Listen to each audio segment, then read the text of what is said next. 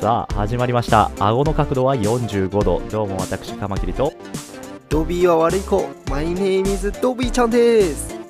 このポッドキャストは若手サラリーマンのサラリーマンによるサラリーマンのためのポッドキャストです。現役若手サラリーマンである私カマキリとドビーがお送りする社会人生活備忘録になります。日常の業務の中であった些細なことや私生活でのちょっとしたハプニングなどを同じサラリーマンのリスナーさんと共に語らっていく、そんなポッドキャストです。等身大のサラリーマンである私たちから少しでも皆さんにリットな時間をお届けできればと思います。リットの意味はググってください。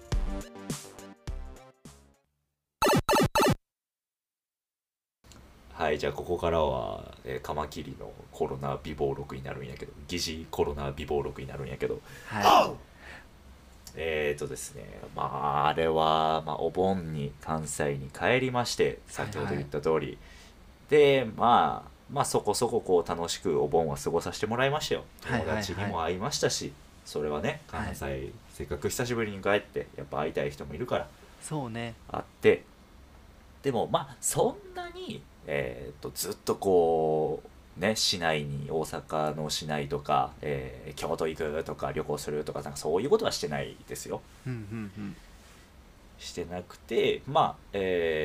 ょろっとこう外に、飲みに行ったりとかはしてたんですけど、まあそこそこ、いろいろやって、でその自分の今住んでる、うんうん、ところに戻ってきて、いつかな、なんか2日目ぐらいかな、あでも3日4日経ってからだな、多分3日4日経って、はいはい、で朝バッて起きたらもう高熱が出てて、自分でも分かるぐらいにいやそうね、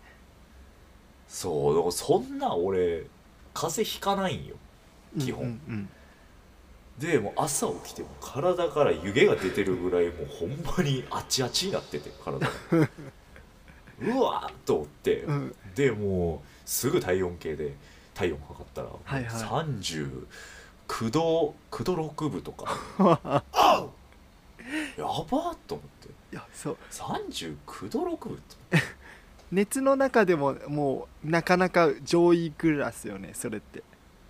そう、もうその39度6分って書いてある体温計の数字を見てよりしんどくなったいや、まあ、現実突きつけられとかするもんね、なんか数字って。いやそうやでもうすぐにもう、うん、自分の上司に朝電話をかけて、いやすいません、はいはい、熱が出ましたと恐れていたことが起きました、申し訳ないですって言って電話をかけて、はいはい、でその、まあ、うちのね会社でも決められたこう、もしコロナの疑いがある場合、その決められたこう手順を踏んで、はいはい、いろいろしていかなあかんということを言われて、まずですねその、はい、いきなり多分保健所には電話しなかったのかな、確かせずにその時、なんだっけな、帰国者なんちゃら専用ダイヤルみたいな、その行政のまた別のそのコロナ対策用のなんかナンバーみたいな電話番号があって、でそこにまず電話をして、で対応の仕方を仰いで、はいはい、でじゃあなんか一旦やっぱ行動履歴表みたいなまとめて保健所に状況を説明して、はいはい、で PCR 受けないといけないかどうかの判断を仰いでくださいと保健所にって言われて、あそうなんや、今みたいに手軽に何個も何回も、あそう受けれる感じじゃなかった、受けるか受けんかをまず判断みたいな。まあちょっとこれはそのうちの会社だけかもしれんかったし、その行政うちの会社がある地域のそのルールだったかもしれないし、ちょっとそれはそれぞれの場所によって違うと思うんやけど、でまあその後上司ともう行動履歴表埋めなあかんから、そのまあその行動履歴表自体はその上司の方がそのもうタイピングするから電話口でその行動過去2週間の行動だけ教えてって言われたんですよでなんか行動履歴表をやっぱ括弧2週間分埋めていくわけですよ。その1日1日にこの午後は何してましたみたいなこの日はこんなことしてみたいな、ね、ここを移動して誰々と会ってましたみたいなのを言っていくわけ、はいはい、でお盆のいやこっから思うなんか視聴者の人はちょっと不快になるかもしれんけどちょっとある種フィクションみたいななんかその日常をリットするみたいな感じでちょっと俺らは楽しみます。もう先に断言します楽しいいやいや行動履歴表をね埋めていくだけだからそんな別にふざけた話じゃないですよでお盆ね自分何をしてたかというと、はい、まあざっくり言うと、まあ、最初の数日間は本当にずっとね実家におって、はいはい、で買い物行く時ぐらいかな外出てたのは、はい、あとはもうずっと実家でゆっくりしてたから、はい、ずっと実家にいましたって最初の5日間ぐらいかなは言ってはい、はい、で、うん、そしたら上司がその、うんまあ、俺のその行動履歴をそこまでの行動履歴を見て「あ本当に?」みたいな「どこも行ってないのせっかく関西帰ったのに」っつって「いやそんなこと言ってどうせバーベキューとかしてんじゃないん」っつってって言われたその次の日がバーベキューやってた見事に。見事に友達とバーベキューをしてました。もう上司回収早くないっていやもうフラグ回収早くない、ね、そうだからそこ俺は分かってるわけやんずっと、うん、あこの日バーベキュー行ったなこの日言わなあかんなってこうずっとドキドキしてて、うん、で先に言われたからもうドキッってなってあ終わったいや千里眼やんとなんでさっき言えんねんでもそこでも、ね、思わず言っちゃったよなんでわかったんですかってもう俺の上司も凍りついててもマジかみたいなマジで言ってたんかでもその後も俺の必死の弁明が始まるわけよ。いやいやそんな人が多いところじゃなくてもう田舎でこう本当にもう4人ぐらいですよみたいなちゃんとこう距離取ってねみたいなでバーベキューしてただけですみたいな言い訳をずっとして確かにねでももうむちゃくちゃやもんねいやそうですよ本当にいやでもそれが第一の関門やったな、ね、自分が発熱してからもうほんまに辛かったもんあれは。いや確かに上司もねあれれみたいなカマキリはサイコパスかなみたいないやそこまでは思ってないなんでそんな思われなかったいやもうちょっと大阪帰っててみたいなバーベキューしてでもまあはいはいそうまあ、それぞれの費用じゃあこうやって行動利益言って埋めたわけですよ、はいはいはい、で見事に表ができてそれをもとに、それを保健所に送ってで保健所の方に電話して、はい発熱してますと39度以上の熱が出ててお盆には、関西に帰ってましたと私はどうしたらいいですか助けてください言いましたわけよかわいい助けてくださいそしたらもう本音そうもう助けてください本当に社会的に死んじゃいますそうねいや今もう逆転の余地結構なくなってきとるもんね保護する見方はそうなんか逆に大やけどするぐらいもう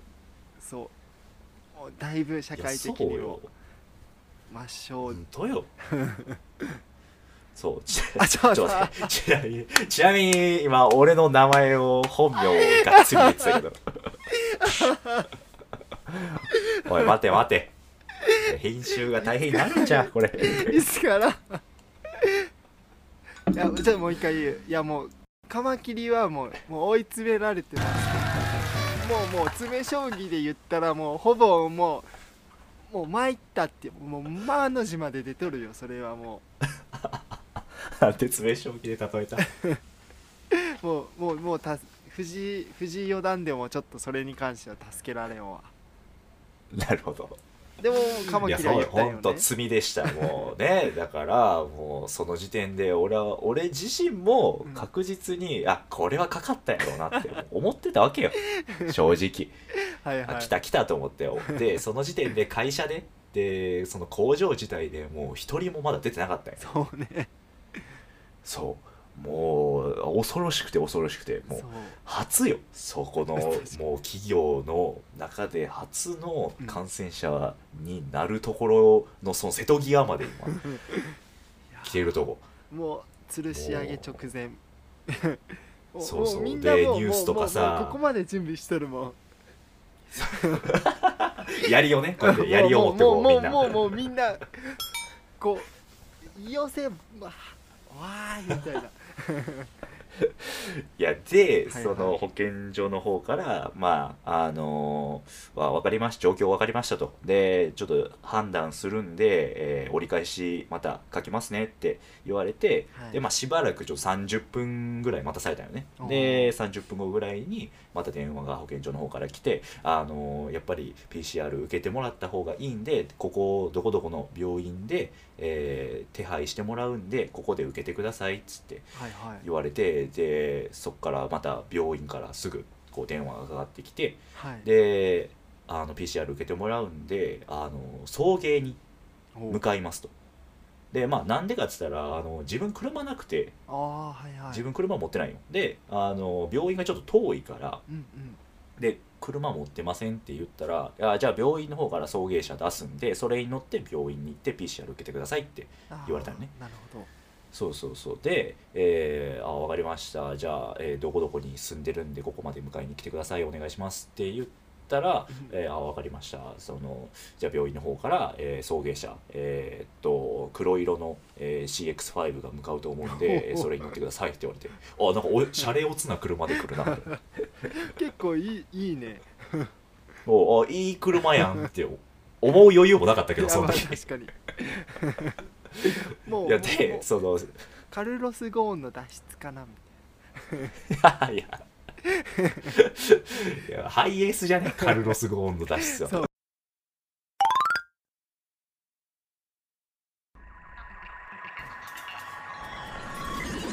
毎週水曜夜配信、サラリーマンのためのラジオラディログ。等身大のサラリーマンである私たちから皆さんにリットな時間をお届け。 Twitter、Instagram もやってます。カマキリドビで検索。メッセージはカマキリ .dobi@gmail.com まで。スペルは kamakiri.dobi@gmail.com まで。メッセージテーマはあなたの好きな感触、おやつはです。よろしくお願いします。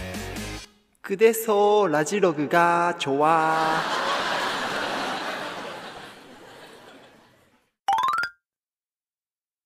ーでその CX5 来たわけですよ。自分のいる、まあ、寮に住んでるんやけど寮まで目の前まで迎えに来てもらって、でなんとねその CX5 がもう完全にこうなんや病院のそういう患者を送迎するための仕様みたいになってて、っていうのも、全部座席前の運転席と助手席と、その後ろの後部座席の間に壁があって、あーなるほど、そうそうそう、特殊仕様みたいになってて、で完全にもう前と後ろが隔離されてたよね。まず車の中で、あ、そういうことね。あ、ついたてみたいな感じでもう前の人に飛沫とかが飛ばんようにっていうこと。そうそうそうそうそう、完全にそのパーテーションとかじゃないよ、もう中にもう一個壁があったよ。その、あ、そう、あ、いや今なんかタクシーのパーテーションみたいな感じなんかなって思っとったら、あ、違う完全に塞がれてた。だから前と、あ、そうなんや。そうだから壁になってるから別に前に手出せないし、俺、うんうん、その空間としてつながってないから前の空間と、あ、あ、そういうこと。そうだから、あ、こんな仕様あるんやと思って。確かに。だからもう、まさに本当にこういう感染症とかの人が発生した時のを見据えたそういう仕様が多分あるんやろうね。ああ、そっか、 SARS とかも前流行っとったとかそんなもあるし。そうそうそうそうそう、はいはい、でまあそうやって車に乗ってどんぶらこ送迎されたわけですよ、ね、病院まで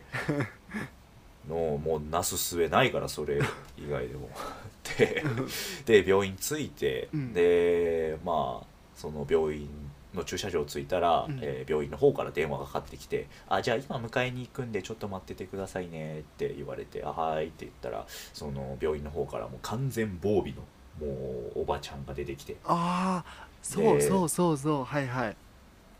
もうね全部つけてたよ。そうよね、必要な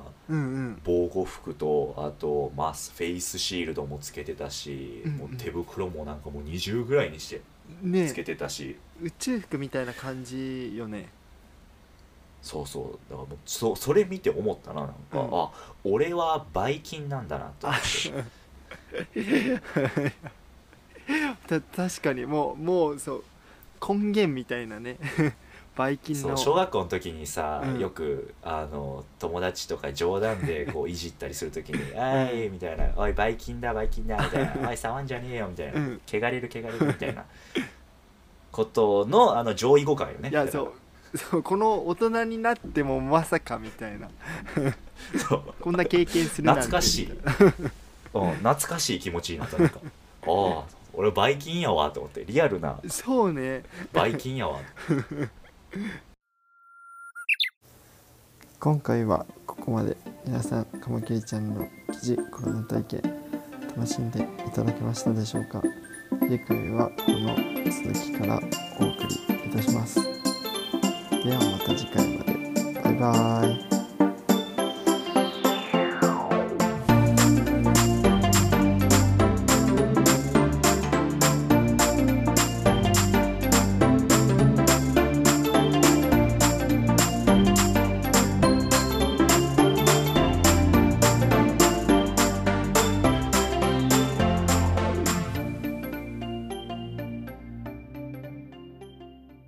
Please do not add this audio content to the YouTube Content ID system. I have used background music which is owned by Feslian Studios. Thank you for listening and see you next time. Bye bye.